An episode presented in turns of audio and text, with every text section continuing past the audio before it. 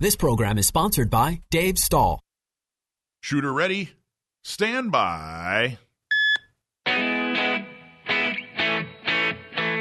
Welcome to Gun Owners Radio. We are your Second Amendment community. Interviews, product reviews, politics, trivia. Gun Owners Radio has it all and more. Check us out at gunownersradio.com and tune in every week to hear Dave Stahl, Michael Schwartz, and all our guests talk about everything Second Amendment. Here we go.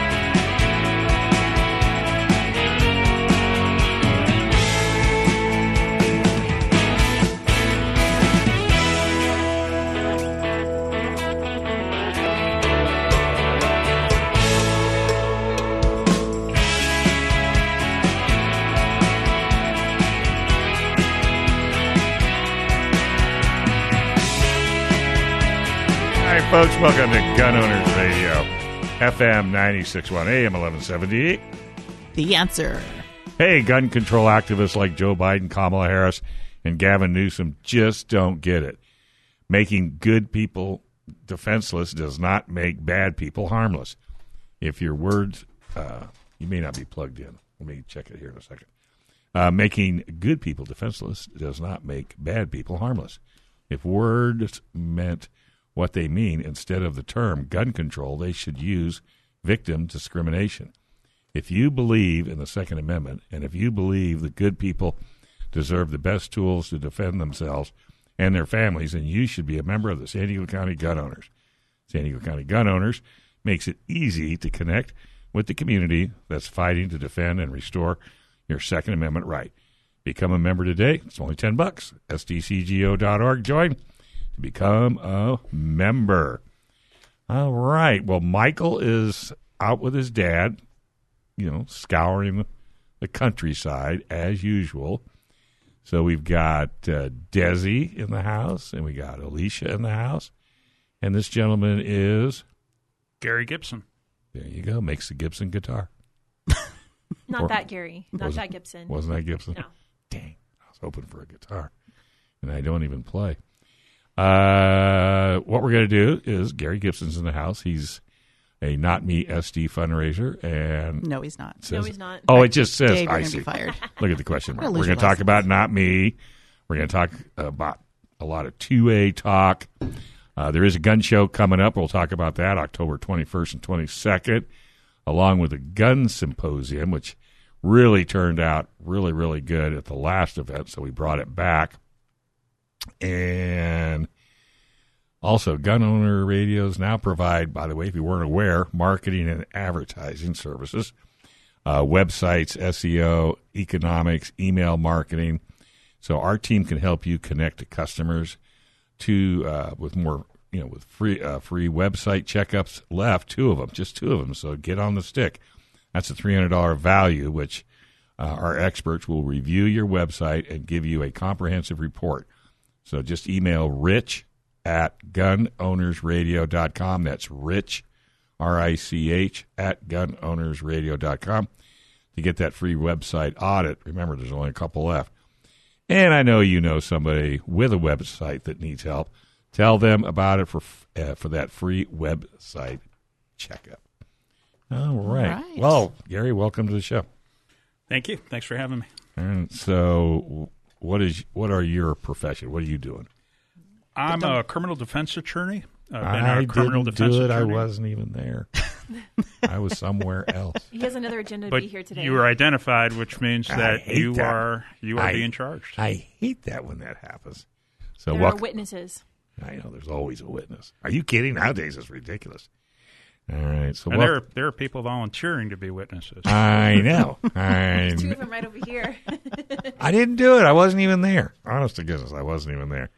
And then we got uh, Alicia in the house. Do you have a, a curtain? Not today. No, we got no. But you know, have you been paying attention to the news lately, Dave? There's a, Yeah, there's Dave. there's some exciting stuff happening. Carl Larson. That we're gonna get Carl into later. Larson got kicked out at the race by some guy. Pushed him. Oh, I guess it wasn't. that wouldn't be it. Yeah, I think there was a little bit of There's a little bit to talk about. A little bit of gun a little news. bit. Are you Stuff going to going take care of that?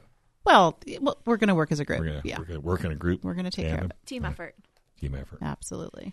So how did Not Me SD do at the prom? I think we did about 10. Wow, that's aw- really Yeah, that's awesome. Yeah, Gonna buy a lot of guns and get a lot of training for a lot of women. exactly. yeah. Well, once you once you explain it to them, it's It just uh, makes sense. yeah makes total total It's not sense. with our auctioneer. I won't be doing that today. Thank you very much for all the people that went. It was a wonderful time. Food was good.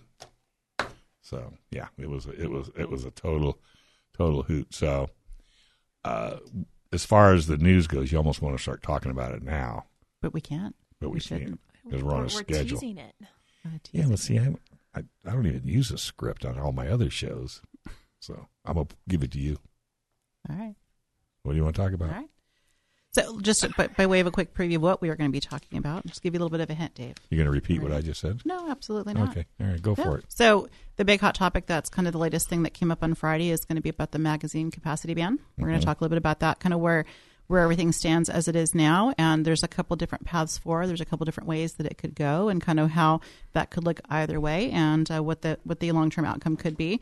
Um, we are also going to be talking about, and we're going to be talking about the Office of Gun Violence Prevention and their policies. We're going to talk a little about a little bit about uh, Miss Kamala. Oh, We have the- she's in charge. I know. How- Imagine I know. that.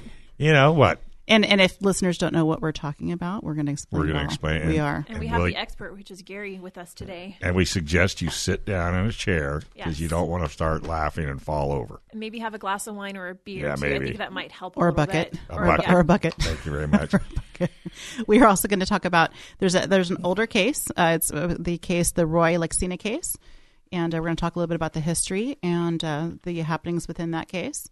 And sadly, we do not have Sam on the air with us today. Oh. So just put that out there now for anybody who's just hanging around and, and suffering. But that doesn't mean us you hang to up. Get to Sam. No, you still listen. No, no. Sam is enjoying time with family and doing all the things that Sam needs to do All right. today. I think that's pretty. We ought to just have give it to Gary. We'll come up with a question and see if he can Oh, guess. it. that would be fantastic. He has a I, lot I of can answer too. all your questions. See that? All right, that's all right. All right, does Desi and I have a challenge? Yeah, you We guys. will find a question. I'm will. sure you We'll will give- find a question. We'll give Gary a question. Absolutely. Absolutely. Uh, also, I can't overemphasize joining San Diego County gun owners. Ten dollars a month. Uh, I actually found a way where they take the money right out of your bank and you don't even know it, so you don't even have to worry about it. It's just automatic, Mm-hmm. and it helps with two A. It helps with lobbyists. Absolutely. you know, it's it's so funny on my off road show. I was we were talking about this, and I said, "Isn't it ironic that the government, through all their different organizations that are trying to take us away from the desert, take us off Pismo Beach, are using our money, But- Our money being the key word there. but we have to take our money to fight them, and they're using our money to fight us." There's got to be a law that says that's not right. Hmm. Right. right? I mean, Yeah, but until someone gives pushback and, and throws it out there and, and makes makes that clear in the, the accusations, it's not. There's nothing that's going to happen. but but but there's nobody Someone fighting for it. that. Nobody's fighting for that.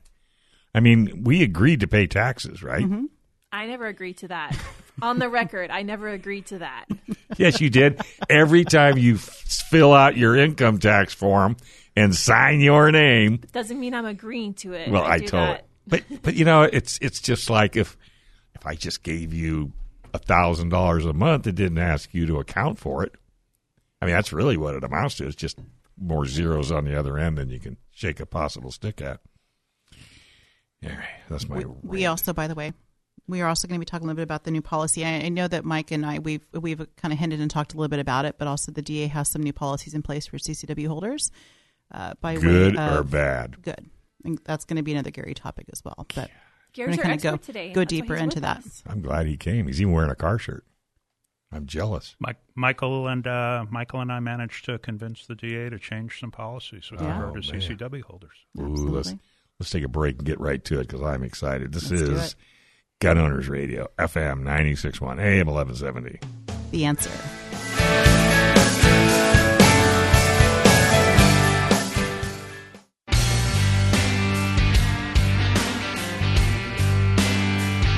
All right, folks. Hey, welcome to Gun Owners Radio, FM 96.1, AM 1170. The answer.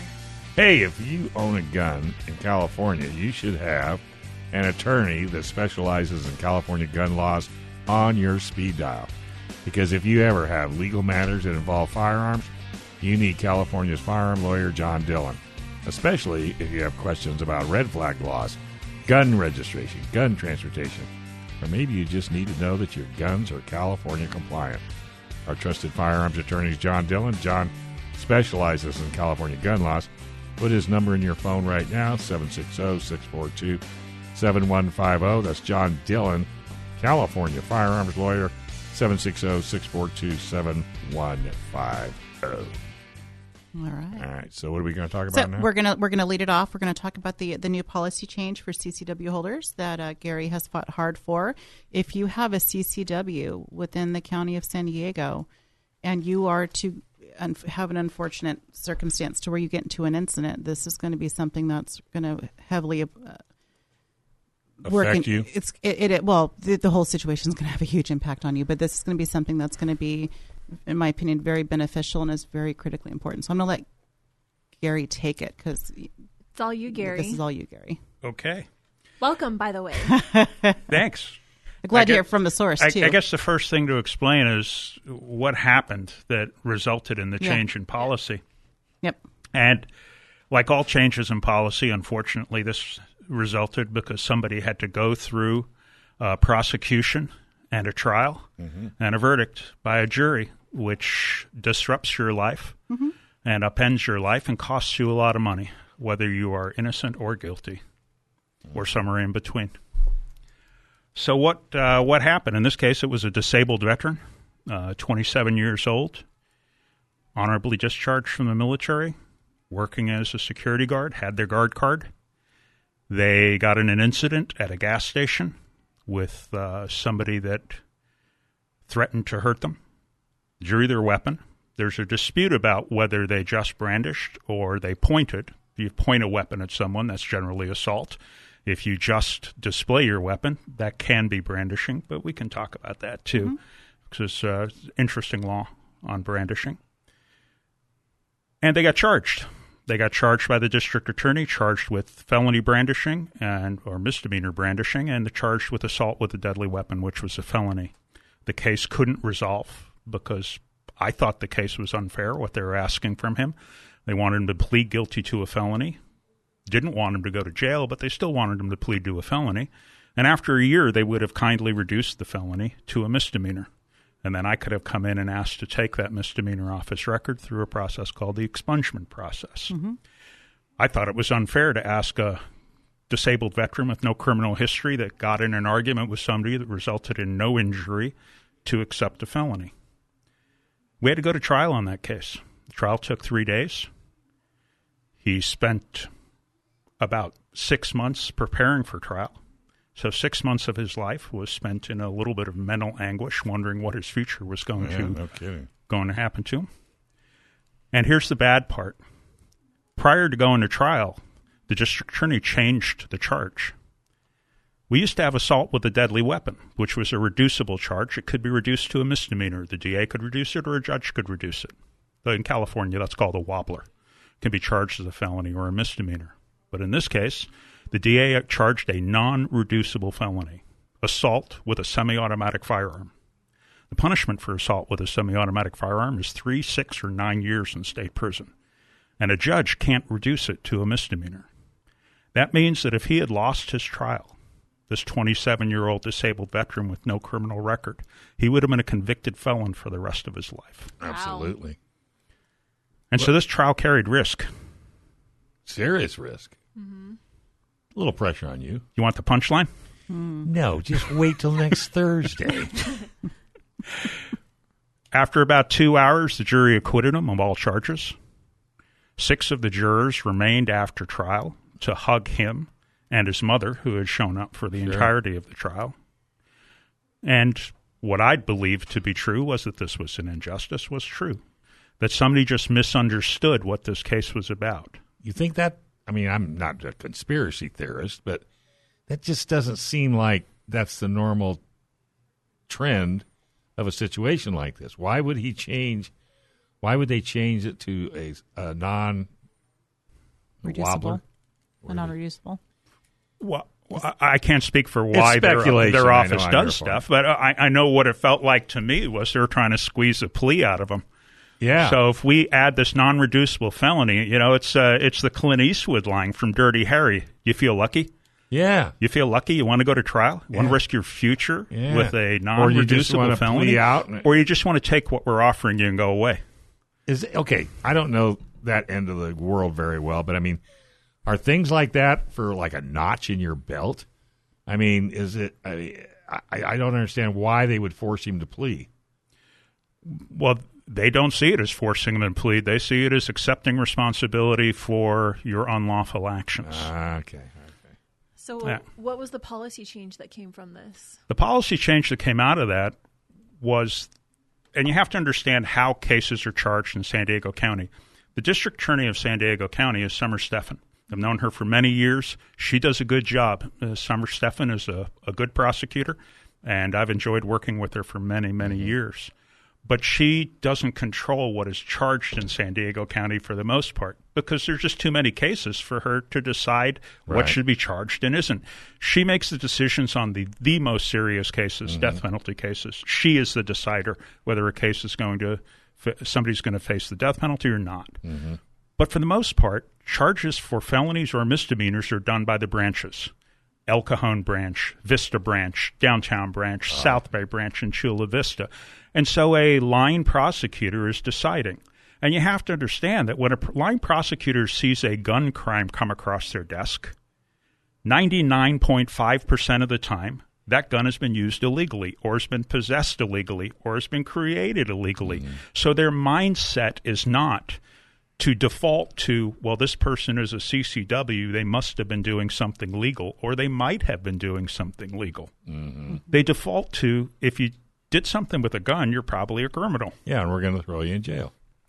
And so that was the policy change that we needed was we wanted to take those unique because remember CCWs commit crime at a much less rate Oh, than yeah. normal society. Right. It's uh, I, I think it was 20 times or 20 times less than the normal average for a normal citizen for a, a crime somebody who carries and has a CCW. But if you're going to do this to a person, wouldn't you do all your due diligence and do background checks and and really find out about this person? And a CCW would be. I know. I know. It's not the way You, the road you got a lot of shaking heads on Yeah. that. Oh, boy, I heard all way the this rattling works, sound, and I didn't know what it was. I thought the marbles fell out of the bucket. But you know, and I know I, I hate to be the logical one, but you would just think if I thought I was going to change her life by just glancing over a situation that could change her life forever, what a terrible thing to have to live with. And that's the product of being stuck in a system that has a limited amount of resources to devote to your case to determine whether to charge you. So you're just blowing them through, blowing them you, through. you're you're moving through the process. And if the if the police reports support a charge in your case, you're likely going to be charged, unless you have the fortune of having an attorney that can intervene for you sometime before the charging decision. you know any attorneys? I might, I might know one. You think you know one? Yeah. How long you been practicing? Uh, Thirty-two years now, I've been a lawyer. Have you wrote a book? Because you know you could. I uh, I got some great stories, but uh, some that I can't tell. Yeah, but you could in a book. now it's, and, and you know, no offense, because you know lawyers don't get the best rap. Okay, but God bless you, you know, for going to this guy and going to the wall for him. I mean, that's I'm Well, That's I, I, huge. I'm not sure who was more stressed with that trial. Oh, no, I- we were, we were both equally stressed. I could not. I'd have had a hard a hard few months or years lost. thinking about this guy losing that case. you know, I what did I do wrong? What, Right. what What could I have done better? What Yeah. could I have done? Yeah, no. All right, so here's I'm the on the edge of policy. my seat. Come on, Gary. Here's the policy change. Policy change is that the individual branches now don't get to charge CCWs. All charging of CCWs under DA Summer Stephan's pilot program will now be done by their special operations unit. That is the same unit that determines police shootings. Ah, We are more we are more similarly situated Yeah. with police officers using their firearms than we are with people that are unlawfully carrying a firearm. That's true. And using their firearms. And so it was a it was a huge win for the CCW community to allow those relatively few cases where a CCW uses predominantly their firearm in a mm-hmm. defensive situation, to be judged on the basis of the fact that they were lawfully carrying a weapon. Has this, I don't think I've heard about that in the news. we've talked about it here, Dave. No, in the news. Oh no, not in the news. No. I mean, I But watched I'm curious. CNN and MSNBC. Well, of course, I'm not going to report on it, Dave. So I'm curious: has this new policy been put put into pro- put Into into, play, or is it still just a policy? I don't know if any CCW I has been either. charged with a crime for using their I don't firearms either. That's since why I that was one. curious So if there was something we I, didn't I'm know not gonna make a living on those cases. Yeah, I Yeah. don't think so. Thankful, I'd and I'm glad. Yeah. But I'm it, it only happened because of Michael, Michael Schwartz, and it only happened because Summer Stephan realized that there was a need for this. Yeah. Mm-hmm. And again, hats off to her too. I mean, because that's the type of government we want. We're not saying it's perfect, but when you find a flaw or you find a problem, you fix it. I still feel bad that he had to go through that. Well, of course. But uh, yeah, no, but it, everybody goes through stuff for a reason. So I'm sure it's he's uh, hopefully. I mean, I still feel bad I had to go through that. well, but it was an experience for Can you too. Gary? But I mean, I mean, I, I'm sure you look at things differently. It, maybe, maybe not. You know that you had to go through it. I mean, yeah, it was stressful, but And you know, no, it's a it's a good kind of stress. Yeah. and it's a very rewarding at the well, end. it's because you did your job. Yeah. You know, It was. I can't tell you how rewarding it was to watch the jurors, which is rare for jurors to stick I around was- to begin with. To six of them to stick around and Normally, hug I the thought defendant. I was just going to ask question. So, just just by way of a little bit of experience, I've been involved in a, in a trial in a case, Mm-hmm. and I know coming from the d- defendant side of it how that feels and how. I hope I'm not going to cry. How supported and how important that was to me yeah. Well, to I, have that and to see that from those jurors. That meant a lot. Mm-hmm. yeah. I can only imagine how he how he felt. By the way, you never can be a lawyer. I yeah, You'd be crying like a dog. So was there pushback? yeah. you get a little mileage out of that. Just got to know when to use it. Oh, I like that. Yeah, that that's a good question. Was there pushback with trying to get this signed off on? No, not at all. We had two meetings. The first meeting, she listened to, to what uh, Michael and I were talking about. Second meeting, she came back in, said, "Here's the policy change," Wow. Wow! Just like that. just like that. That's Fantastic. awesome. And Michael didn't even invite her to the gun prom. We invited her, but I don't think she her time allocated for it. Yeah, well, they probably don't do that anyway. You know, I mean, the, Security. well, not only that, but she just has to keep you know that straight and narrow type thing. All right, well, that's a great story. You can stay now You earned your keep. because it was all judged I on thought us. I was getting kicked out after. Nah, we ain't kicking you. We don't kick anybody out. Are you kidding? Yeah, we do. Our one segment shows last for two hours sometime. All right, we're going to take a quick break. This is Gun Owners Radio, FM 96.1, AM 1170. The answer.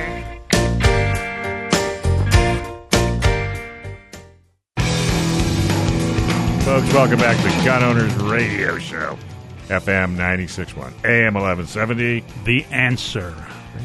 Very, very attorney like. He's hired. Hey, if you listen to Gun Owners Radio, you know I feel about the current government financial situation. So it's no secret I'm a big believer in diversifying your money and precious metals like gold and silver. But when it comes to buying precious metal, you need the right company in your corner. That's why we've patterned the top rated precious metal company, Goldco, because reputations do matter. Goldco is a six time 5,000 winner, 2022 Company of the Year, and they've helped people like you and me place over $2 billion in gold and silver. And now they're offering just to gun owner radio supporters up to $10,000 in bonus silver when opening a qualified IRA. This is your opportunity to protect yourself from our out of control, corrupt government. Don't pass it up. Grab your phone today, give Goldco a call. Take action today so you don't regret it tomorrow. That's Goldco 855 61 6354 612 6354. That's 855 612 6354. And make sure you tell them you heard it right here on Gun Owners Radio. All right, so are we going to talk about We the Office of Gun Violence? No, sir, we are not. I didn't think so. No, we are changing it up. We are so if you are paying attention to the news on Friday, Yes. whether you know whether you have cable, you watch the news, you're on social media, whatever it may be, you likely may have heard that there was some movement on the magazine capacity situation that we have here in California. Which way did it move? Which way did it move? Well, it's it's not fully moved yet. But it's getting ready to. It's it's yeah, Yeah, yeah. we are in California. So the current status is that you are currently limited to a max of ten round magazines in California. Some some firearms are going to uh, have a lesser capacity depending on what you're looking at, but you can have no more than ten, unless you had acquired them previously during Freedom Week. Right. So we had there was a, a case in the courts that was challenging that, and uh, there was a ruling. There has been a stay put on it, and uh, from here, I would actually love to hear Gary's take on it because Gary kind of knows the inner workings of the system, and uh, we were kind of talking about some of the options and the way this this path could go forward. And I'm curious to have his assessment Sure. on that. It's uh, it's really fascinating the path forward from here. And one of the things that I see with this all the time is the co-opting of the language by the government. And what I mean by that is the high capacity Right. magazine. No, it's that's not standard. a high capacity magazine. standard. It's a standard capacity magazine that you have identified as being Isn't it a an high. assault rifle. Not no, really. David. What? Well, it's certainly assaulting people's senses, but it's not functioning any differently than every other rifle that's semi-automatic center fire. Exactly. And Really- so, So how come are- nobody's corrected that that verbiage on the high capacity? people do in the gun world? We, we do all the Yeah. time, no, but, but, I'm talking about in the in the lawmaking in the government. because that's what they want. You control the language, you control the population. Control the narrative. Sons of a gun. I never knew that. The uh, on Friday, Judge Benitez, also identified by some in the gun community as Saint Benitez, Mm-hmm. he's a federal district court judge, ruled that California's Low capacity. misnamed high capacity magazine ban was, or was unconstitutional because, in fact, it had no rational basis in fact. Uh, in order to understand what he decided this on, you got to jump back a little bit to Bruen, uh, New York uh, Rifle and Pistol against Bruen, uh, U.S. Supreme Court case that dealt with New York CCWs.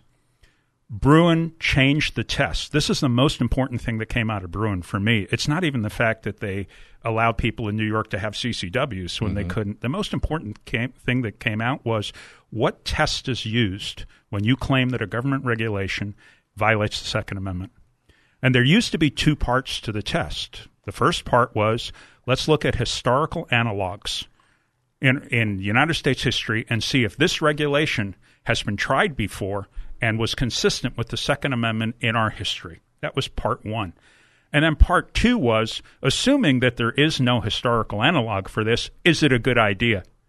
And you know how many of the uh, left leaning states came out, every gun regulation is a good idea. Therefore, everything would pass constitutional muster except for the most offensive of gun bans. Well, that second part to the test went away. The good idea fairy no longer exists with regard to regulation and government imposed firearms regulations. Now the only thing that can exist is is there historical analog for this government regulation in our history? And That's so it. the and it just makes it much more difficult for the state to justify any expansive gun control. And this was part of it. Is there a rationale in our history for magazine limitations? And uh, Judge Benitez, who I think is a fabulous writer, uh, it's a 72 page opinion, but it doesn't really get weighed down with the legalese. The beginning does, expanding the procedure for how this happened, but he really uses individual points. And I, I like this one that he brought forward was that in our history, if you didn't show up with 20 rounds, you were going to get fined. and if he That's put that true. in his opinion, and so it's if this had been a wrestling match, he would have got one point for a reversal. Yeah. you know, he, it, it was just really brilliant, brilliant writing. Uh, I would encourage everybody who has the opportunity to read that if you're interested. How in would they find it? you could go online uh, onto the onto the U.S. District Court website, or you could just pump in Judge Benitez's opinion. Go on CalGuns. I think there's Oh, a link sure to it on it. CalGuns. Yeah, CalGuns has a link to everything. I think they do. Uh, Isn't that something? the, the, and so he ruled that it, it didn't have a historical analog, and so the ruling had the rule had to be unconstitutional. Here's the interesting part. Moving ahead, where are we going? Because he stayed his ruling. It's not willy nilly. You can't order go out and order your normal capacity magazines now. He stayed his own ruling for ten days. and why did he do that? He wanted the uh, hearing to. Um, I'm uh, assuming he wanted a hearing to happen in the Ninth Circuit on an extension of the 10 day stay. Uh, if the defendant in the case, the state of California, wants to get that stay, they're going to have to show a reasonable likelihood of success on the merits. And his opinion was tight. Uh, and I am not sure if it's going to get stayed or not. I'm leaning towards that the Ninth Circuit will grant a stay, which means that the rule won't be in his opinion won't be in effect uh, while it's being litigated in the Ninth Circuit, because the states, if they haven't already appealed, they're going to appeal sometime this week, and then they will request an extension of the stay. There'll be a hearing on whether the stay should be extended. That's the first fight in the case. Mm. But there's, uh, you know, there's really interesting stuff there as to what do we want to have happen? We, the gun community, gun owners, want to have happen in the Ninth Circuit. What do we expect to happen? Yeah. What do we expect to happen? Well, if you're looking at the historical rulings with regard to gun regulations of the Ninth Circuit, we're going to lose. We're going to lose quickly. The only reason that we might win with the first three judge panel we get is because we have a good draw of either George Bush or uh, Trump judges, and we'll win that 2 1 or 3 nothing. But the question is whether we want to do that. Uh, does the gun community want a quick win? Because likely what will happen is the same thing that happened when this was litigated in 2017. The panel will support the finding that the regulation was unconstitutional, and then the entire Ninth Circuit will take the case and overrule the panel and say that, that that panel was wrong and the district judge was wrong, or in this case, Judge Benitez. So, do you want to get to the Supreme Court in three years, or do you want to get to the Supreme Court in two years? Hmm. Because if you get a panel and you lose right away, yeah, there yeah. won't be an en banc hearing for that. Yeah. And you can get to the whole Ninth Circuit, and then you can get to the Supreme Court in two years. Although the way that the entire country is right now, somebody may beat us to the Supreme Court on this issue in two years. But it's interesting if you look at the United States that there are, I think, 35 states that have no uh, capacity restriction on firearms with regard to magazine. There's only 15 states that have restrictions. Interestingly, mm-hmm. Hawaii only has a regulation, I think, on handguns, not on on long guns wow, with really? regard to capacity, although they're one of the most restrictive states in the country with regard to firearms regulation. Right. But this is another thing that Judge Benitez put in his opinion that this is just pure speculation and random, and, and it means nothing, your choice of 10 rounds, because Delaware and Colorado have, and I don't remember the numbers that attach, one of them are 17 rounds and one of them is 12 rounds. Well, why 17 and why not 10? It's just like line from number. Animal House. Why not? Mm-hmm. Yeah, it's there's no rationale behind the capacity. Why can't it be six rounds? How about four? And you know, I'm a skeptical person. I think the 10 round restriction is made so that once we have a 10 round restriction, there continue to be mass shootings, notwithstanding who's doing the mass shooting, and most mass shootings are committed uh, by gang members or criminals and, and, and not school shooters. Once you get 10 rounds, then we'll go down to five rounds because we're still getting mass shootings with 10 rounds. Then we'll go to five rounds. Maybe we'll go to three. Maybe we'll go to two. so the, maybe we'll go to none. And then we'll go to one. Yeah, one. So you get one round in a single shotgun. And you better know how to shoot. well, it, but that's see, that's been my, that was my issue in, in school. Who says green grass is green grass?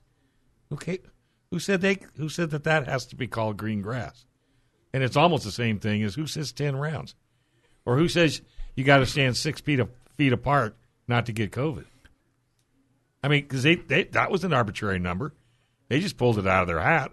If you do the research, it wasn't medical. There is no peer-reviewed no. gun-related research that shows that ten rounds See? matters That's in any way. Mm-hmm. So our government is notorious for pulling numbers out of their hat to fit the narrative. And other places. Well, that's true too. I know where they store them, but I mean, you know, it's it's just it's really it's really.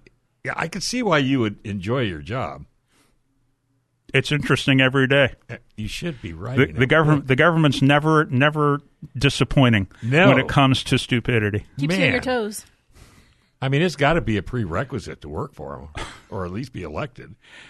And that's why I think uh, Judge Benitez did such a good job. He pointed out the logical fallacies of all of their arguments.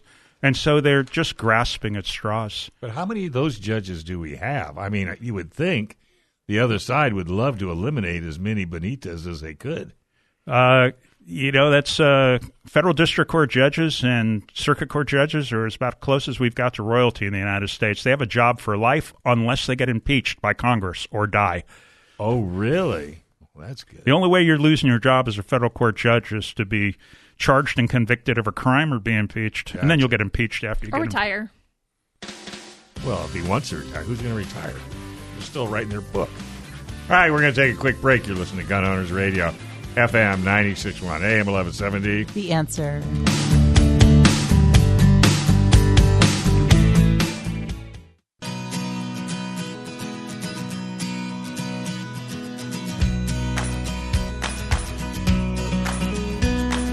All right, folks, welcome back. This is Gun Owners Radio. You just seen everybody jump. FM 961, AM 1170. The answer. Hey, you ever want to go get a pilot's license? Well, if you look out the window, the Blue Angels just went by. And here in San Diego, pilots can fly almost every day, which makes San Diego one of the best places to learn how to fly in the world. Learn to fly with San Diego Flight Training International. Check out the deal just for gun owner radio listeners. One hour of ground school, one hour of flight with an instructor, and yep, you get to fly. Normally that's four hundred dollars, but for you, three hundred and fifty. You just got to mention you heard it on Gun Owners Radio. Getting started super easy. Call 858-569-1822. That's 858-569-1822. All right. So we're going to go back to our guest. We are. We have a little bit. So, so by way of along the same topic about the magazine capacity limit of ten, one question that I have that I would like to kind of discuss a little bit. And by the way, we have Gary Gibson. Garrett, yeah, thank you. So I thought I'd better let Thank people you, know he's he's here and he has nothing to do with not me SD, Thanks for that clarification. which is I read, read earlier. I appreciate that. So, so as Gary mentioned in the last segment, so you know, if if you were, you know, in California and you own firearms, you likely heard about Freedom Week and and the whole all the the happenings that were happening back in 2017. When and so, by way of kind of d- discussing what's happening currently about it going before the Ninth Circuit and how that has the opportunity to kind of go up to the Supreme Court, the, the one question that I have that I would love Gary to expand on is is how did that go about in 2017? Did it make it to the Supreme Court?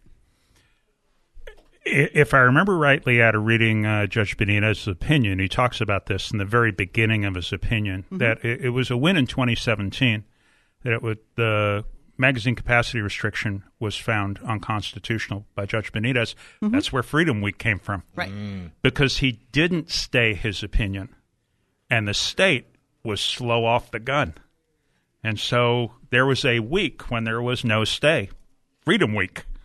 Gotcha. And then the Ninth Circuit put a stay on the case, and that was the end of Freedom Week. Right. So, as far as I know now, all gun owners I talk to got their normal capacity magazines during Freedom Week.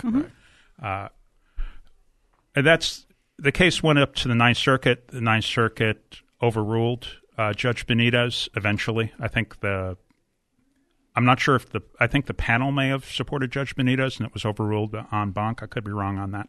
And then it went to Supreme Court. But the Supreme Court held the case because they were deciding Bruen. And then they kicked the case back after they decided Bruen. Uh, and with the new test that we just talked about. And that's why last we're here today. And it got kicked back to Judge Benitez, consistent with Bruen, to make his ruling consistent with Bruen. And he just did. He made his ruling consistent with the historical analog for the Second Amendment. And now it's going to start moving back to the. Now it's Supreme going back Court. the same direction. So it's an interesting, uh, you know, as George Bush would say, strategery question. Yeah. Uh, do you want to lose fast in the Ninth Circuit, get a bad panel, have them overturn Judge Benitez's ruling, at which case the plaintiffs can take an appeal to the Supreme Court, because I really doubt that the Ninth Circuit is going to have an en banc ruling that overturned Judge Benitez's opinion. But I'm pretty sure that they will have uh, an en banc panel if Judge Benitez's ruling is upheld. What's an en banc? En banc just means the all of the judges or the majority of the judges in the Ninth Circuit. We will get a three judge panel. All appeals show up before a three judge panel in the Ninth Circuit. Okay. And then if that panel makes a ruling and somebody requests an en banc panel, which is the majority of the judges in the Ninth Circuit, they will review it. And the benefit to that Add is- another year. Oh, and it adds another year. Just about. But the chances are still you may not win. It may kick back to Bonta. The chances are that this case is going to wind up in the Supreme Court in Again. some fashion. Uh, if if I am surprised and a panel supports Judge Benitez's opinion, and the Ninth Circuit denies an en banc hearing, then the state of California will take it to the Supreme Court, which I'm hoping will deny review pretty quickly. That's right. They have that. uh, that. They do have that option. I, I've heard, you know, a lot of different theories about what people want to do with this. People, I mean, people inside state government want to do with this. Do, do they want to limit this ruling to just California? Because if they appeal it, it'll apply to all of the western states Oregon, Washington, Hawaii. Uh, states that have magazine restrictions, it will it will apply to those states. And so, if you don't take an appeal, and you just leave Judge Benitez's ruling in place, California takes one for the team. California won't do that. I don't think. I, I don't think so. well, I don't I think don't so. think so because of and what leans uh, hits me is that Governor Newsom's 28th Amendment push. uh, it would be inconsistent with his desire for a national constitutional uh, convention Right. to add a new amendment to the Constitution, eliminating the Second Amendment. Can you Uh, explain to our listeners what the 20th Amendment is that they're trying to pass? Well, the 28th Amendment is a policy vehicle uh, for Governor Newsom to replace Joe Biden as the Democrat nominee for president and then run nationally. Um, being facetious. Um, Yeah, just making a that little. up. Not really. But the 28th Amendment is a amendment to the Constitution that Governor Newsom is moving forward. State of California has not ratified the 28th Amendment because there's no chance we don't have a constitutional convention to do that, but they have supported it with legislation saying we want the 28th Amendment to be added to the Constitution. Now, what it does is significantly restrict gun owners' rights. It it incorporates in the Constitution the assault rifle ban. It uh, incorporates in the Constitution that firearms ownership is not a personal right. Even though it states in Their the second- Well, the Constitution. Second Amendment's going to Amendment. change. So Twenty that- Eighth Amendment's going to change the Second Amendment. So Amendment. that's what they're hoping for. That is the goal. But they're never getting there. And the reason they're never getting there, and it's just a political proposal, is that the only way that you can change the United States Constitution is either a two thirds vote in the House of Representatives and the Senate right. puts that on uh, puts it into the states and then the states have to vote that by 75%. That means 75% of the states have to agree to change the second amendment. And right now it's the other way. Yeah. Uh, with regard to constitutional or so-called constitutional carry. Right. We're just going the different direction than the 28th amendment. Well, I, I was talking about this earlier to somebody. Actually, again, back to the off-road show. You know, when you turn around and you, you know, say the government comes after, you know, to close down a, a, the beach area, and they lose, they just go back, regroup, come up with another way to go back on that same topic and close it. That's where I came up with they keep using our money to fight us, and we have to use our own money to fight them. So it's just a vicious circle. Something needs to be done about that from a litigation point of view. There should be, I don't know how you do it, but there's got to be some way to, it's just like to keep them from doing that. If you live in California, the only way to do that is to Move. change to mo- move or change change, the the, balance change the balance in the legislature Yeah. because all of those regulations are coming out of the legislature and Right. the legislature is a democratic supermajority you're never getting any Never. legislation that you want Right. that you consider centrist or right Yeah. And I go back to off road. Pismo Beach hmm. used to be hundreds and hundreds and hundreds of It acres. used to be being the key word there. Yeah. Hundreds and hundreds. Now there's one mile that you can camp on for 10 bucks. And it was a gift to the Californians from the government. Pismo Beach was Right. ours. Yeah, it's just, it's insane. Lawyers. I tell you. guys I, I understand why we're hated I, you gotta know. But I like you. I like another one too. I can tell you off air. He was a trademark lawyer. That's a great story. But all right, so you know it's, and I guess this just falls right into this is why you need to join organizations like San Diego County Gun Owners because it takes money and it takes somebody like Michael Schwartz, you know, to be the spear, the point of the end of the spear. Because if we just ignore it, just leave it alone, then guess what? We're going to be run over. Organization and money is the only way that you It's change only way. government. Yeah, it's the only way. And they've been doing it a long time, so they're pretty good at it. Since 2015. Well, and beyond, you know, mm. wouldn't you say beyond? They've been after Well- our guns for a long time. Well, the, the government's been after our guns Yeah. since, Since, well, since since we had uh, guns. Mm-hmm. well, certainly since the National Firearms Act in the 30s. that They've certainly been after our Yeah. guns. And, and that's really it in a nutshell. And they and they, like I said, they don't care. They've got all the money they need to fight it. You know, but if you don't have people like yourself and like Michael, that and John Dillon, for example, that'll stand up and say no. Yeah, I'm a, I'm a fan of John Dillon. Isn't he But, great? Uh, you know, I'm a good criminal lawyer, but he is a much better firearms policy Yeah. and firearms uh, individual rights lawyer than I am. He's amazing. He, in fact, I ran into him at the gun prom, and I was impressed. He shaved because every other time I see him, he's never shaved. So then I guess he just did a Zoom on KUSI. Mm-hmm. He's got a what a four day beard starting already. He hasn't shaved again. I was going to text him, but He's no, got other things to worry about. He's a little Yeah. busy. yeah, A little Th- busy. This is an interesting story with this uh, capacity ban. Yeah, Mm-hmm. I'm interested to see how it plays out, and there's a lot of strategy that can be played by both sides. Well, and I, and I think you explaining kind of the path forward, I think is important because I think a lot of people are eager and anxious. I want, you know, I want it to be done now, and, and kind of if you look at it, you step back and look at the big picture, the next the fight's the long-term stay. benefit, right? The next fight is the stay. That'll be the next big issue. Is that 10 day stay going to be made in perpetuity until the litigation's over? So what would that mean then? Oh, it would means that nothing would change with regard to the law for a year or two. So we couldn't have our high capacity magazines. You then? can have your. I don't like that word. I, Standard. I was Standard. Standard. capacity, the air quotes You, were there. you Yeah, could- the you, air you quotes. can have your Freedom Week magazines Mm-hmm. and all of those that you bought during Freedom Week. right. but would we have another Freedom Week? Likely not. So you really can't go buy them now at all. Can't buy them now. You, you, if you, uh, if somebody buys or sells magazines now, uh, they'd be in violation. Yeah, and they would love nothing better to catch somebody doing that. Yeah, interesting. All right. I'm curious, really quickly. Is there any? Do you have any since you're here? Any any words on SB two? Yeah, a lot of words on SB2, but I Let's can't say it. them on the radio. So let's go to break because the radio show off air is always better than on air. This is Gun Owners Radio, FM 961, AM 1170. the answer.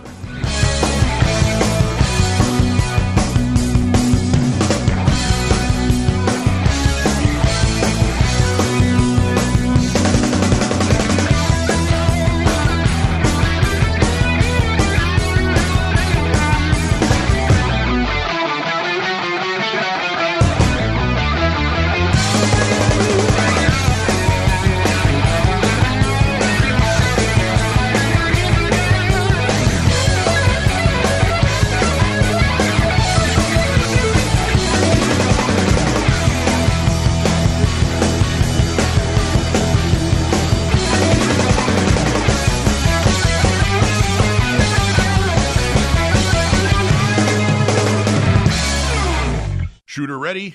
Stand by. Welcome to Gun Owners Radio. We are your Second Amendment community. Interviews, product reviews, politics, trivia. Gun Owners Radio has it all and more. Check us out at gunownersradio.com and tune in every week to hear Dave Stahl, Michael Schwartz, and all our guests talk about everything Second Amendment. Here we go. All right, folks, welcome back to Gun Owners Radio. Second hour, 372 episodes. Hey, the oh, FM 961 AM 1170. The answer. Hey, the fight for the Second Amendment is also happening in Orange County and Inland Empire. Uh, Orange County gun owners and Inland Empire gun owners lead the fight on the city and county levels to defend and protect your self defense rights. How'd they do it? They do it by fundraising, getting local pro gun candidates elected. And you could help by being a member today. Go to iegunowners.com slash join. Or if you're in Orange County, that's ocgunowners.com slash join. And join the, num- the growing number of responsible gun owners stepping up to defend our Second Amendment right. That's iegunowners.com or ocgunowners.com. Hey, winner, winner, winner, prizes and events. Subscribe and win. You can subscribe to our email list and you could win some swag. This week's winner is Edgar Hernandez. Woo. Congratulations, Edgar. Uh, excuse me, sound effects, sound effects, Someone's slacking. sound effects. He's, he's, he's a new dad. He's tired. He's probably taking a nap. I don't want to hear his crybaby story. He can't find it anyway. Edgar, if you're listening, please email us at prizes at gunownersradio.com to claim your t shirt or hat. Better late than never. Better late than never. Gun owners symposium, symposium, symposium. Are you sure? Yeah, Symposium 2 is happening at the San Diego Gun Show. That's right. We got a gun show Gun October show. 21st, 22nd. Like a week and a half before Halloween. Wow, more See? guns. Pumpkins, guns, and Yeah. Halloween. What How gets about better that? than And that? you have to wear a costume. So more guns. Works like Del Mar. Look at the gun. Finish the transaction at the FFL shop. Local gun, local shops. Symposiums more of a community event versus a swap meet event. We're going to have speakers. How to get your CCW. Gabe uh, El Tabi. Is that it? no. What is it? El- ooh, Go ahead, ooh. smarty pants.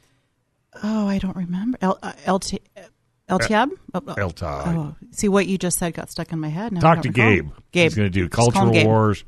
Matthias Quinlanberg. He's going to do CCW Lifestyle or the Immigrant Gun Owner Experience. That'll be good. And then women. Oh, that will be our girl Desi. She's going to talk to you about the Not Me SD program. Prizes sponsors include Recoil Magazine, POM Pepper Spray, Joe Wall, Gunsite Academy. You can win a three day course. How cool is that? All right. Awesome. So, what So- are we going to now? Well, so one of the one of the things I'm most excited about about this gun show coming up is the fact that, and I and I want to kind of circle back to it. You mentioned guns are going to be back at the gun show. Mm-hmm. That is so huge. That's what people want. You know, it, it's going to be a one stop place for you to look and to see See if it to fits your see hand. to see everything all in one place. You know, you go to a gun shop, they're going to have a variety of things to look at. However, mm-hmm. you get all those gun shops all in one place, you're going to see even more than you'd find going driving from shop to shop to shop. Right. So it's a one place for you to see everything that you'd like to see, mm-hmm. all at one place, all at one time. So that's going to be pretty awesome. Huge. Yeah, because like if you go see this, I wonder if you could. Can you negotiate a price? Well, I would imagine you could. Maybe. I would imagine so. What do you think, What do I think? Mister Lawyer? Can you negotiate a price for your gun? At the gun show? At the gun show? I don't see why not. Sure. Why not? Yeah. Yeah. Well, I mean, since Either- everybody's there, you either know, you take could it or they pitch- don't. You could. They can't just hand it to you, though. No, no, no, no, no. But I mean, like if you go to you, you have a say you have a gun store and you have a gun store and you have a gun store. You know, I could pitch you all against you know like a car dealer. That's it. That's the car dealer and you coming out, Dave. I know. It's terrible. It's like a gas station in every corner. Yep. They're all trying to compete to be the cheapest. Except if you want an off-roster gun, I'm going to charge you a lot more for that. Triple. Triple. Especially if your name is Can Dave. you even get an off-roster gun in California? You can. Uh, I just bought one a, a month Yeah. ago. Did you really? I did. So the roster, Private Dave- party. Yeah, the Dave, the, the roster limits the shop's ability to sell. So But there not are But independent. not private party. correct. There, there, there, you can still PPT. You can still private party. You can still do third party. You know, person to person sales. Gotcha. There's some there's some regulations in place. The firearm has to already be registered in California. So, for example, if they move from out of state and they came here and they move their registration to California, they decide they don't like it anymore for whatever reason, they can choose to sell it. If it's still registered and, and you know they didn't update their registration, maybe they're military and they move and they Mm-hmm. keep it registered in their original place state of residence, then no, that's that's not going to be a doable thing. But no, there are ways. Because, like, say, But what if you have a family member pass and- away out of state, and they have a gun collection, and they're off roster? Could you bring them to California, go through an FFL? There is a process for that. You would I would recommend speaking to an attorney on how that happens. John there, Dillon? there is there John Dillon would be a great one. There is a process. I don't know the all the ins and outs of I that. had the I had a question and dealing like with the trust. There, there are ways. There are ways. I just don't know what that Interfamilial is. transfer is a pretty good way to Right. pick up pick up guns Yeah. in California. Gotcha. Uh, but it gets a little complicated on what's a family, Mm-hmm. Right. and where they're coming from. Yeah. And so, yeah, talk to John Dillon. Yeah. Yeah, I would definitely do that. Yeah. I, in fact, that's who I recommended this person go to because I Mm-hmm. kind of glazed over it halfway through the question. so I knew I was not the person to talk about it. You're not the expert on that, Dave? No.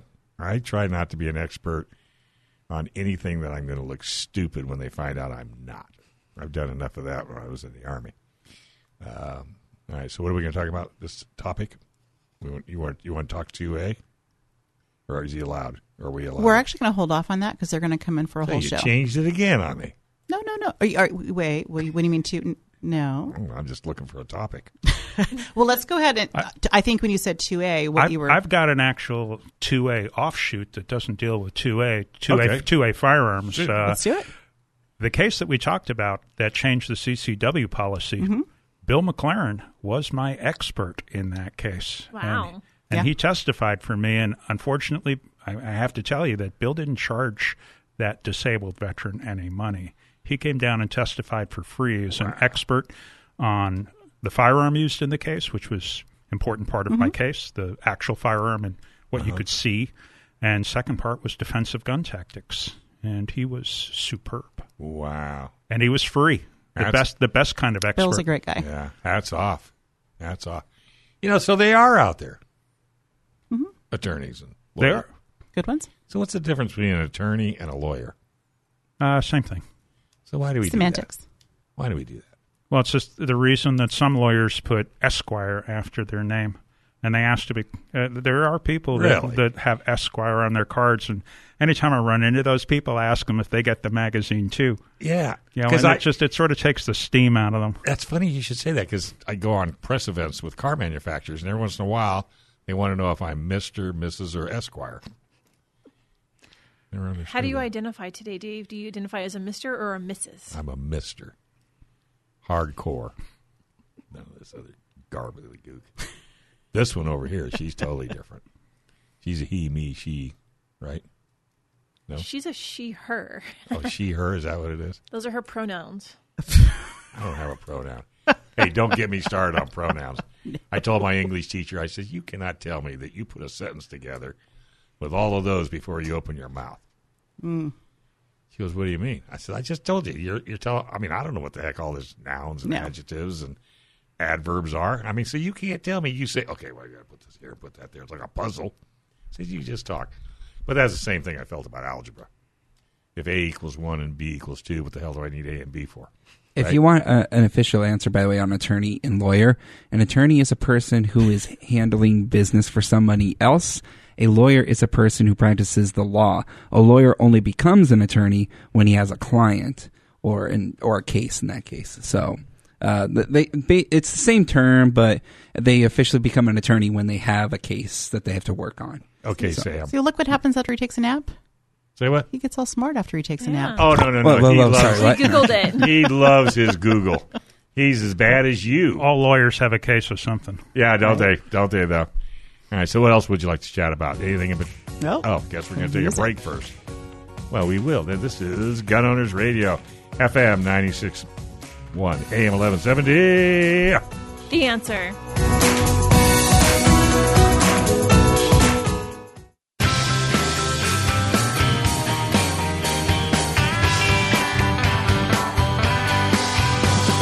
All right, folks, welcome back. This is Gun Owners Radio, FM 96.1, AM 1170.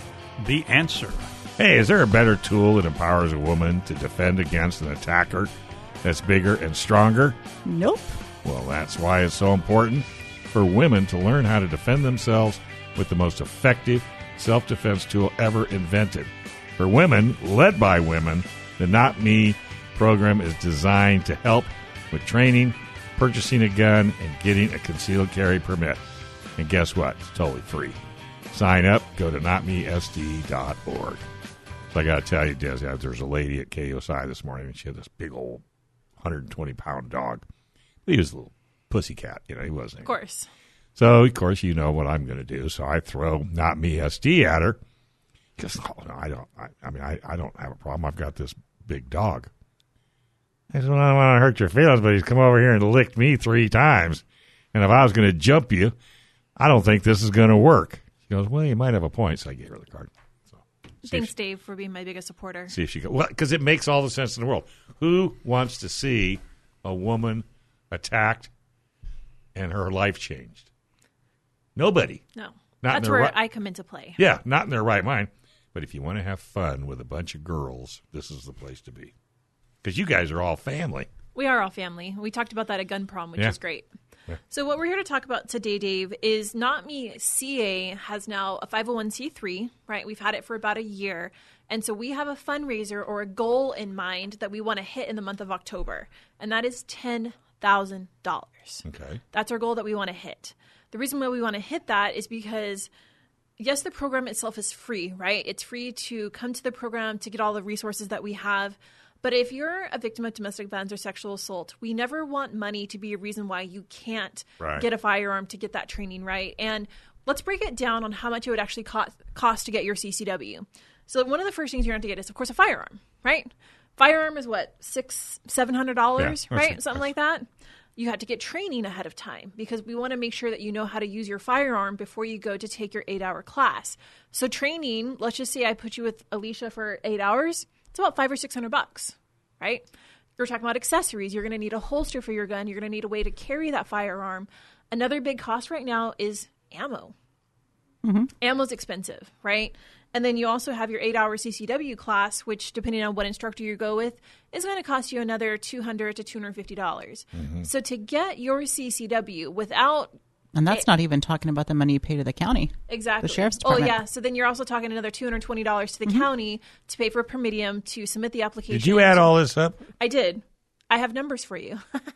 so you're looking at anywhere for just basic basic information, $1,600 to eighteen hundred dollars to get your CCW. And there's a lot of people can't afford that. There's a lot of people that cannot afford that. And so that's why we created the 501c3 because we saw a need for these women that were coming to us for the program saying, Hey, I need your help, but I can't afford the program. I Right. can't afford to go through Right. it and purchase a gun. I can't afford any of these components. So we have the 501c3 now where people can make tax deductible donations that we will use towards sponsoring these women through the program. And Dave, kind of like what you were just talking about, this becomes a family. And we never to hear someone say, I've been a victim of domestic violence or sexual assault, that's a situation that I can never imagine going through because I personally have not been through that myself. But there's a lot of things that you have to think about that's going to affect that woman for the rest of her life. For one, it's her mental state. She is going to be afraid of that situation happening again, and there's mm-hmm. going to be triggers that are going to cause her mental state to kind of relapse back to that mm-hmm. situation, right? But when you can help empower these women to take their safety back into their own hands and kind of help work them through that, as we're teaching these women through the training, as we're trying to empower them with additional resources, we're helping them take their safety back into their own hands.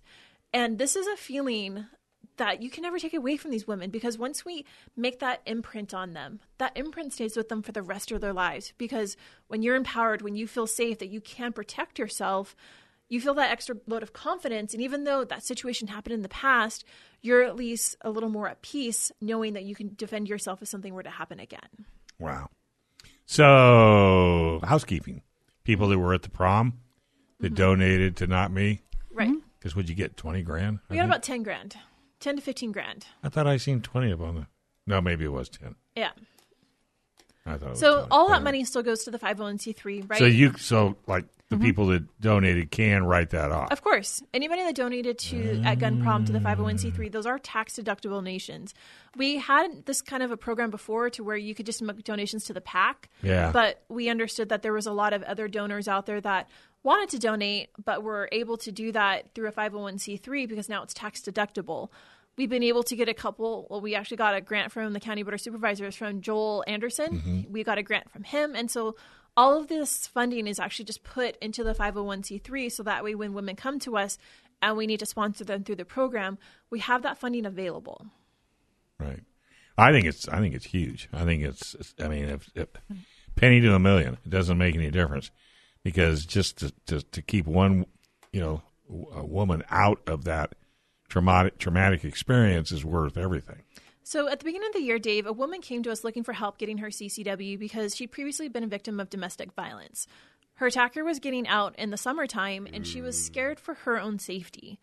So she applied for her CCW And the great thing about the program is we have a relationship with the CCW division. So if we need to, we can work with them to get that application appointment pushed up. Wow. So we push up her appointment. So she had it within a month of applying. She went into her 90 day background, right? She was just waiting. So during that time, we had her going and taking training so that way she could become more proficient with her firearms. And we, so we were kind of prepping her, you hmm. know, for the, the concealed carry part of it. And once her attacker was out of prison, Dave, she had her CCW. And she had a sense of security knowing that if this guy were to come after her again, she could protect herself. Right. Wow. Now, firearms are not always the answer. We know that. If I would prefer that I never mm. have to pull the trigger on my gun, right? It's just like your seatbelt. You get into the car, you put it on every day, hoping that you never get into an accident. But on that off case that you have to, mm-hmm. you have that.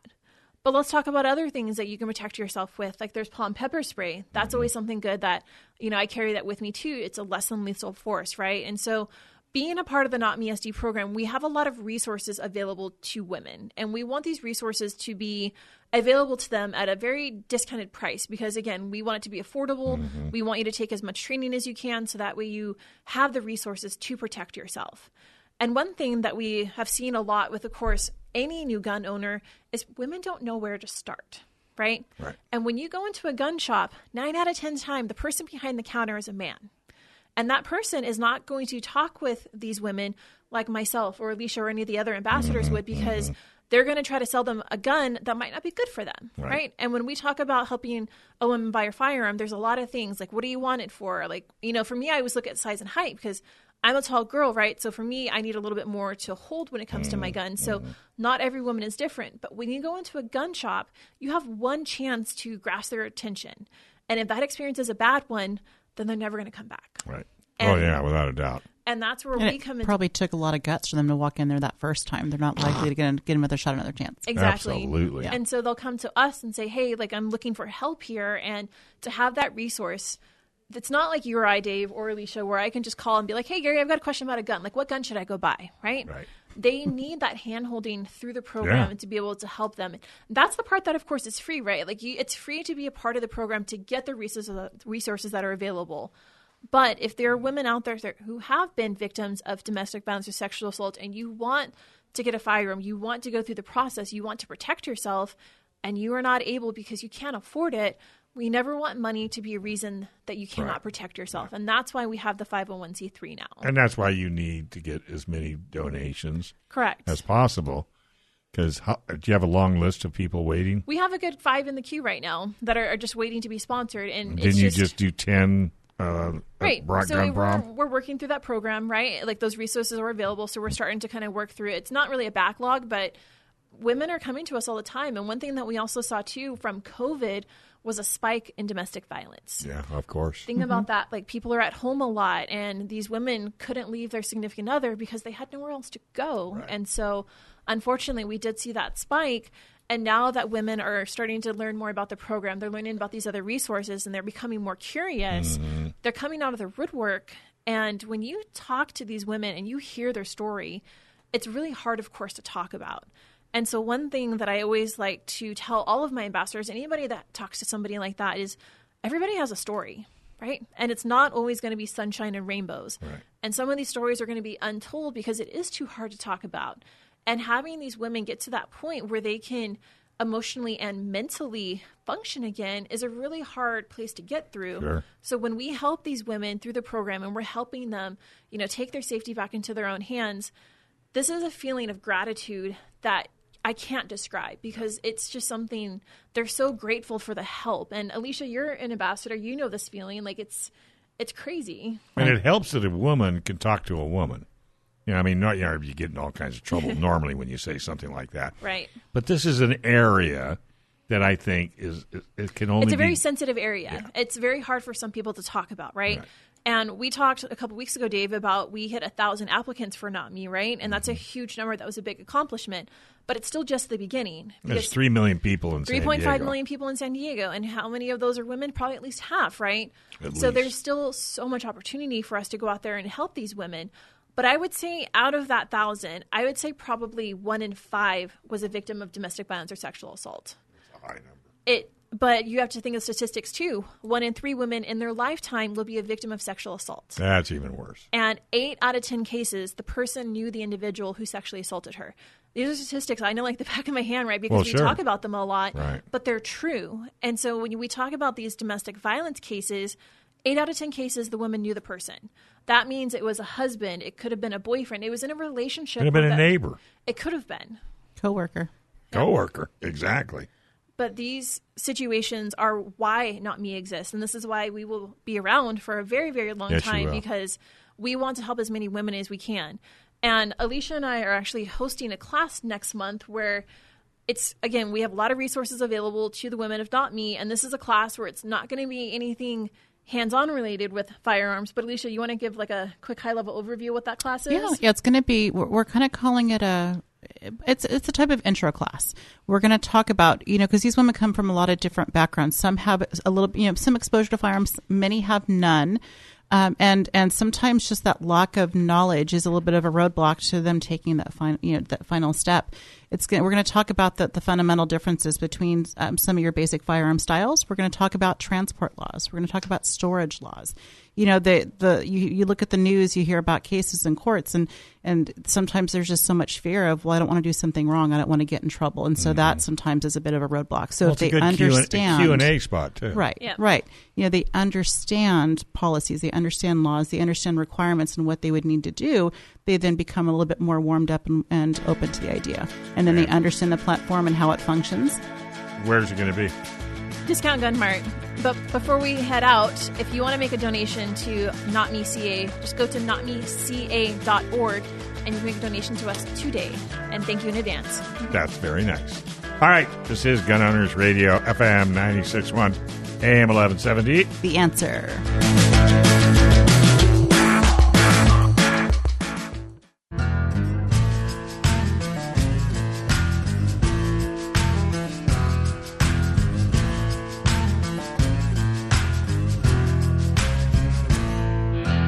All right, folks, welcome back. I finally got cards from Alicia. I'm shocked. FM 96.1, AM 1170. The answer. Hey, you know what? A lot of companies waste an enormous amount of money on marketing. The design might be excellent, the photos are probably pretty good, but your website looks great on your phone, but it's just not getting customers.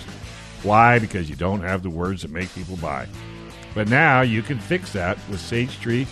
Sage Tree can help you find the words that make it easy for your customer to understand what you do and how to buy from you. Stop wasting money today and schedule a call. Getting started is super easy. Visit sagetree.com. Schedule a uh, appointment. Just hit that button. Sagetree.com and get a schedule a call button now. All right. So we've got Gary back in the house. Yes, He sir. hasn't left. And we're going to talk about Kamala Harris got a new job. You mean President Harris? Yeah, pre- oh, I'm sorry. She's not our vice president anymore? Yeah, she's a president. well, somebody's a president. We just don't know who. Um, and I think everybody, when they announced that she was going to have a new job, you could hear across the country a chuckle. exactly, right? She's got another job. Let's see. You can't say they haven't given her enough opportunities. Does anybody know about this new job? What's the criteria? The outline? Qualifications. Obligations? Well, Well, the, it's the, cri- the stated criteria was that she's been the prosecutor, the DA of San Francisco. She was Attorney General of California, Yeah. and she was a United States Senator. And we all know how effective they are at enforcing Oh. people's gun rights. Absolutely. So she's taking over. Is somebody already wrote it out and told her what the job's going to entail, or is this something she has to come up with? Well, I don't know. know? The, the, it's called the Office of Gun Violence Prevention. It was started by an executive order of Joe Biden, Right. and she apparently is the head of the Office of Gun Violence Prevention, which means that if it's like the border, she can show up to the office once in two years Yeah. and call it a day. Absolutely. Now she'll figure out some way to go to uh, some like Bermuda or some Aruba or Aruba, Cancun. spend a month, do some research. This is just. I mean, do, I do they really realize how ridiculous they look by doing things like this, or is this just? Well, the, the goals the goal's not for us or our community or this radio audience, the goal is to motivate their base to Support Im- them. To implement all of the gun control policies that they, they so desire. Was this not an apropos T-shirt to wear today? Vote. It's a, a very appropriate T-shirt. 'cause I there's did- only one way to stop it. I didn't know the topics were going to be as, you know, I could have worn an off-road tr- car shirt, but for some reason, something told me to wear a vote shirt. All right, so so she's in charge. Mm-hmm. Oh my God, she has to hire another staff. She doesn't even get along with the staff she's got. All right, So, so, who are her other directors that she's hired or hiring? I don't think we've heard anything on that, have we? I know that the directors she've hired don't inspire confidence that they're not going to be, mm-hmm. you know, gun grabbers.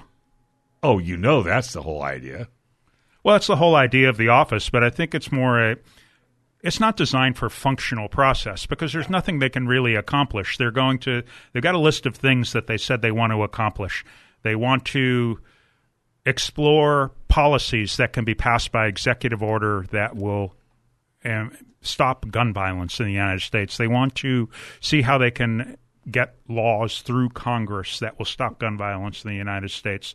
They want to do public service campaigns that will educate people about gun violence in the United States. It's a political proposal. It's not a practical No. office of anything. Because if if somebody in the media would grow some, you know what, and say, "But what are you going to do about the criminals that have the guns?" Let's not talk about the people that legally have guns and what you're going to do.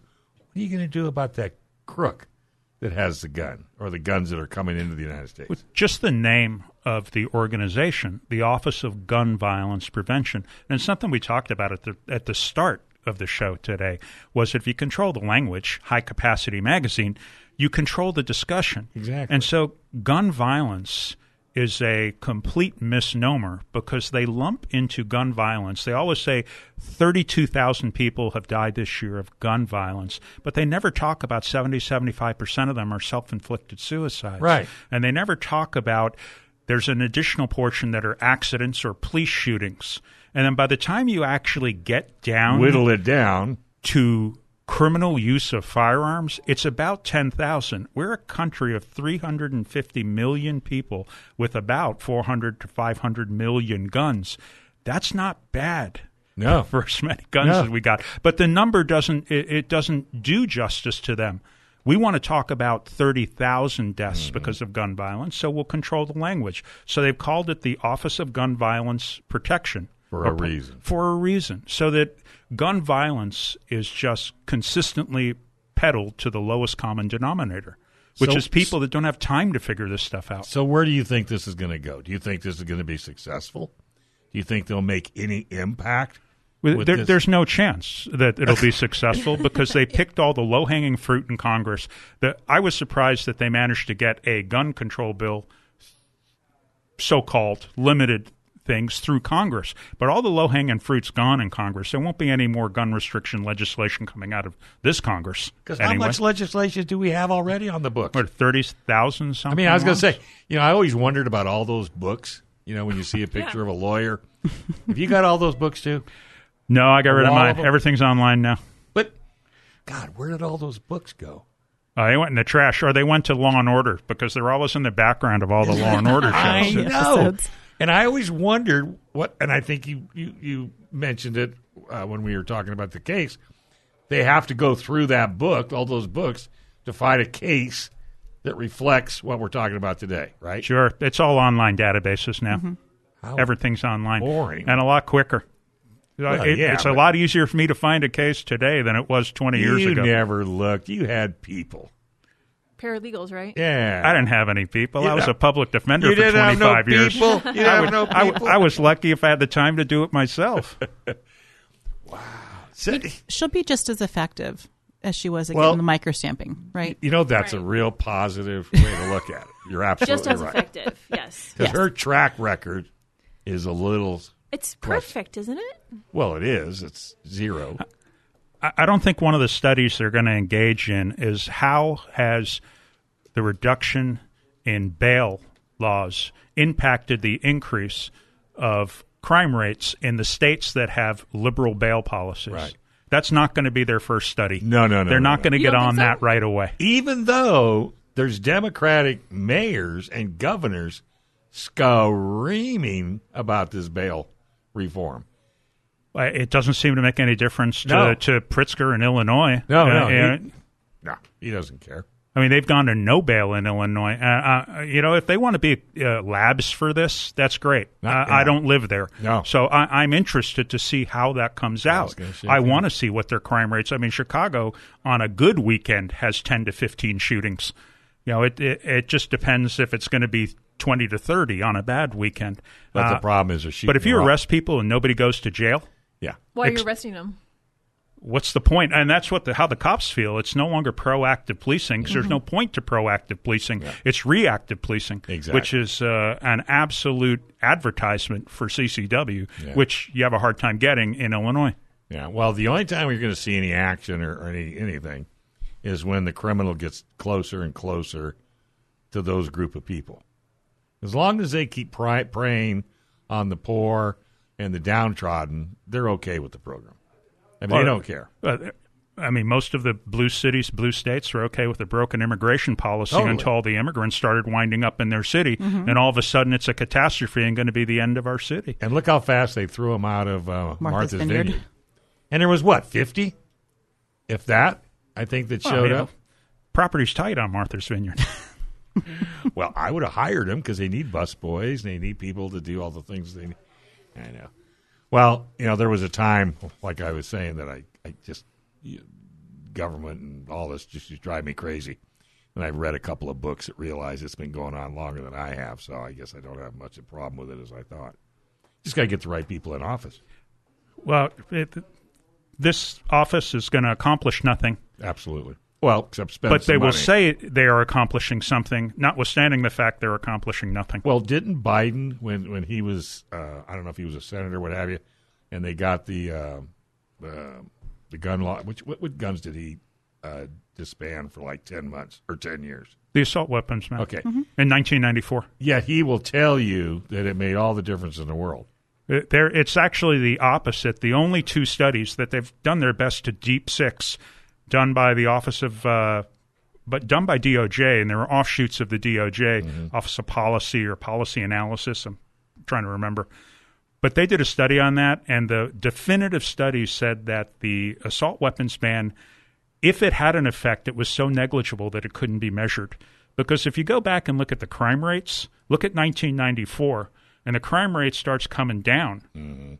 But that's across every state, the crime rate's coming down. And since long guns, the assault wep- rifle ban, are only used in 3% of shootings, the assault rifle ban had nothing to do None. with the significant reduction in crime rate. And that's what that study found. We just can't measure how much a 3% of firearms deaths Can be attributed.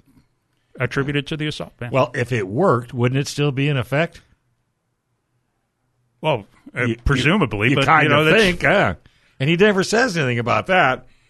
He But doesn't- he doesn't sun- remember. the sunset, remember, Dave. The sunset provision was the best thing they built into that. I mean, Yeah. they built in a poison pill, which is you'll get they it from did '94 to, purpose to because they 2004. Knew. They knew. So we better put this pill in here, otherwise we're going to look really stupid. Because somebody's going to do a study. Well, I, I think from the from the policy perspective and from the PR perspective that they've constantly over the decades tried to jam down people's throat.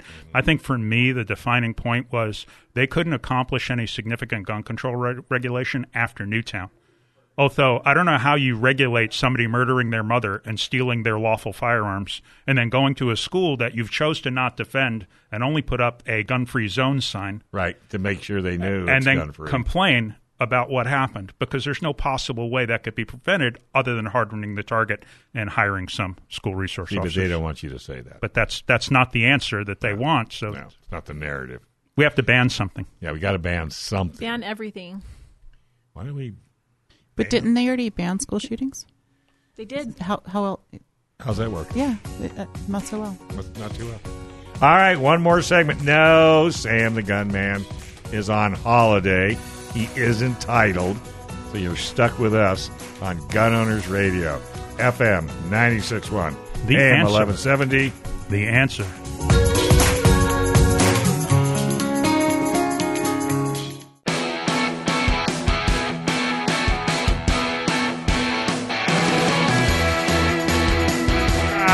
folks. Welcome back. You listen to Gun Owners Radio, FM 961 AM 1170.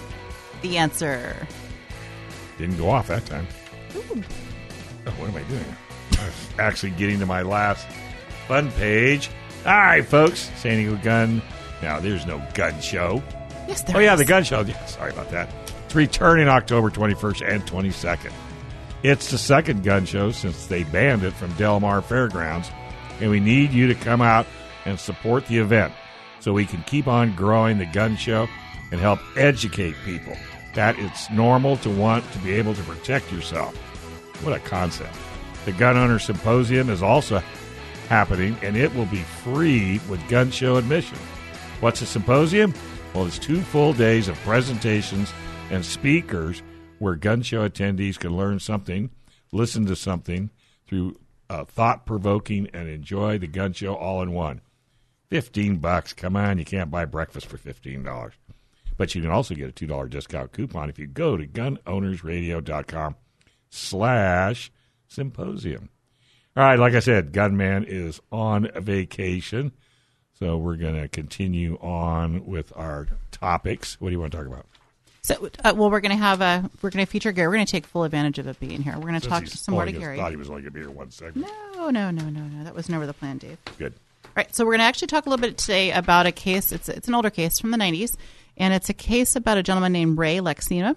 And uh, I'm just going to hand it off to Gary because I want Gary to take it and uh, talk a little bit. It's about it's about a defensive case. Sure. Let's do it. This is a really interesting case from the 90s in San Diego Mm-hmm. that shows how the self defense law can actually work for, in your favor in San Diego, which in uh, the best policy is never to get charged with a crime. That's the If you, best. if you can avoid being charged, then you can never be convicted. Right. Uh, so this case was Roy Lacsina. It came from the 90s. I did a little work on the case when I was at the public defender's office, but the trial lawyer on the case was a gentleman named Alex Lobig, and he did a phenomenal job on this case. I remember talking to him about it you know, almost 30 years ago now. I think it was 97 or 98 when this case went to trial. Uh, Mr. Lacsina was a homeowner in Imperial Beach, and he was having a lot of trouble with local skinheads when I think when skinheads still existed, Right. uh, back in the '90s. He was having a lot of trouble with local skinheads, and one time he saw two skinheads coming towards him, telling him they were going to kill him. They were walking across his property, although it all occurred outside, so you're not eligible for the castle doctrine. If things happen outside your home, you're sort of restricted by the four walls in order to get the castle doctrine. But Mr. Lacsina was uh, on his lawn, and he was armed. And the skinheads were coming towards him, saying that they were going to kill him, and he- they were unarmed, found later to be unarmed. Mr. Lacsina, once they got close and he felt a threat to his person, took out his pistol and he shot one of the skinheads as they were facing forward. The other skinhead, describing or deciding that discretion was the better part of valor, decided that he wasn't hanging around. But Mr. Lacsina had already adjusted his target and had decided to shoot that person because he felt a threat from them.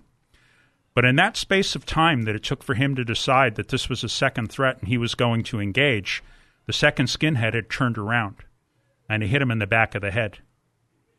So he was charged by the district attorney in, in the 90s, I think it was Ed Miller then, with two counts of murder. And he went to trial on two counts of murder with a firearm. And that's 50 years to life I was going to say per person. consecutively. So you're looking at 100 years to life on this. It would have effectively been the end of Mr. Lacsina's life. He would have spent the rest of his Yeah. natural life in custody. The case wound up going to trial, and the punchline is Mr. Lacsina was acquitted of shooting the two unarmed skinheads. Why? Well, one of the things that people don't know about self defense in California is that California is a stand your ground state. Stand your ground is in the jury instruction in California. When you're tried for a criminal case in California, the rules are called the jury instructions. Mm-hmm. The jury instructions reflect the law. For example, if you're tried for robbery, the jury instructions will say prosecutor has to prove that you committed a theft using force or fear, and that's a robbery. So a theft from a person using force or fear. It's just a reflection of the law, but in instructions that jurors can read and then vote on and say the prosecutor proved each element beyond a reasonable doubt. Well, in the ele- in the instruction for self defense, it says California is a self a stand your ground state. Now that doesn't come out of law or it doesn't come out of law from the legislature. It comes out of two cases that came out from the late 1890s that said you don't have to retreat. In fact, California is even better than that. California has a statute or a jury instruction that says you're allowed to pursue until the threat is eliminated. So not only do you get to stand your ground in California in the right case with the right facts, you get to pursue. And what would be an example of that? So you're standing your ground, and someone says, "I'm going to go to my car and get my machine gun and come back and kill you," You can chase them. uh, and you don't have a way out. You f- and so you follow them to their car and you shoot them. Do you get to do that? Well, the jury instruction says at least that portion of it's okay. You pursued a threat that you thought was going to be a threat, and you had no way out. Right. But Mr. Lacsina relied on that stand your ground law. He didn't have to retreat from those those skinheads, and he also relied on the self defense. And it's a three part test in California. It says you reasonably believe that you're in you you are going to suffer great bodily injury or death. Doesn't have to be death. It can be great bodily injury. Mm-hmm. So you reasonably believe that the situation you've been presented with allows. So check on element one. Element two, you reasonably believe that the immediate use of deadly force is necessary to stop that imminent threat. Imminent means right now, not in the future. Check. And number three, the force you used is proportional. There- It has a reasonable mm-hmm. requirement on the force, but is proportional to the threat. For example, if somebody spits on you, you don't get to shoot them. No. You may want to shoot them, But you can't. you don't get to shoot them. Mm-hmm. Although there is an example that I give people that's true. Say the person has a communicable deadly disease, and you know that they have a communicable deadly disease, and they're saying they're trying to infect you by spitting on you. Is that could that possibly be a defense? Yeah, at that point, yeah, because you have a chance of great mm-hmm. bodily injury. You have reasonable belief that it's imminent. You have a reasonable belief that the person, the use of force is necessary to stop it. But the whole fight's going to be: was that proportional? Was your use of deadly force proportional? And I have a sneaky feeling not having a good lawyer, you may not know any of what you just said. Because the general public is not going to know about all the different laws and, and opportunities that are available to you within the law of California. Well, that, that- that's how a. I, I would really encourage people that are in trouble to get a good lawyer. That's my point. Uh, it- yeah. it is really, really, really important. In fact, something like we that guy, my cousin Vinny. Yeah. I love that show. And a court appointed defense attorney is it's going to be just a crapshoot. I, I imagine that some will know and some may not, and you don't know who you're going to get. Well, you know, I was a public defender for 25 years. Uh, The the the only problem with getting a public defender is you haven't selected that person. Doesn't mean you're not going to get a superb Right. lawyer. Right. You just may not have the person that you want. Uh, and unfortunately, it's it's going to take you some money to get the person that you That you wanted, want. and so a lot of people don't have that opportunity. But So it's they, a crapshoot. They, they get a public defender that's really, really good at their job. I mean, I was good at my job, and I was a PD for 25 years. Okay. So, So there is some, you know, opportunities to where you would get a really good public defender. Uh, If you talk to district attorneys, they'll say that uh, public defenders are some of the best lawyers in the county because they work in the system. They know the people. Remember, you know, of, of the hundred felony cases, of the hundred felony cases that are charged in San Diego County, how many go to trial? I don't know.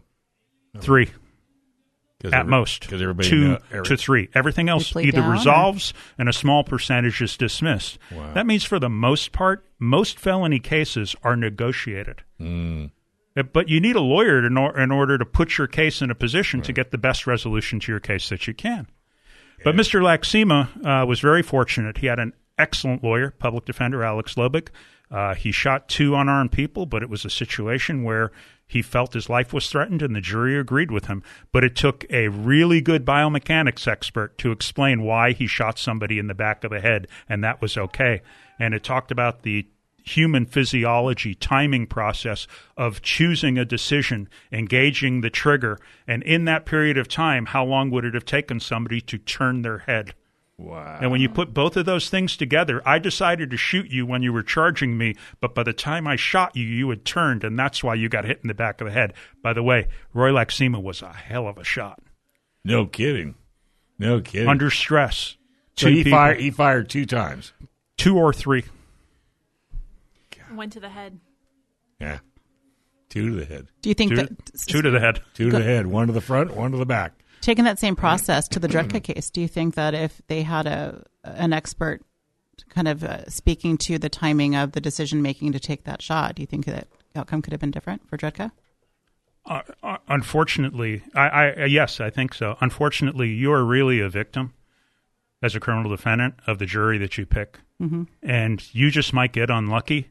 And you pick a jury where somebody is driving the jury and becomes the foreperson and is the main voice, and you get one strong person and eleven passive people, and that one person hates you mm-hmm. and thinks you did it, and they drive the jury. And sometimes it works the other way around. The strong person is saying, "I'm never convicting this person," so you'll never achieve a conviction, even if you don't get an acquittal. Mm-hmm.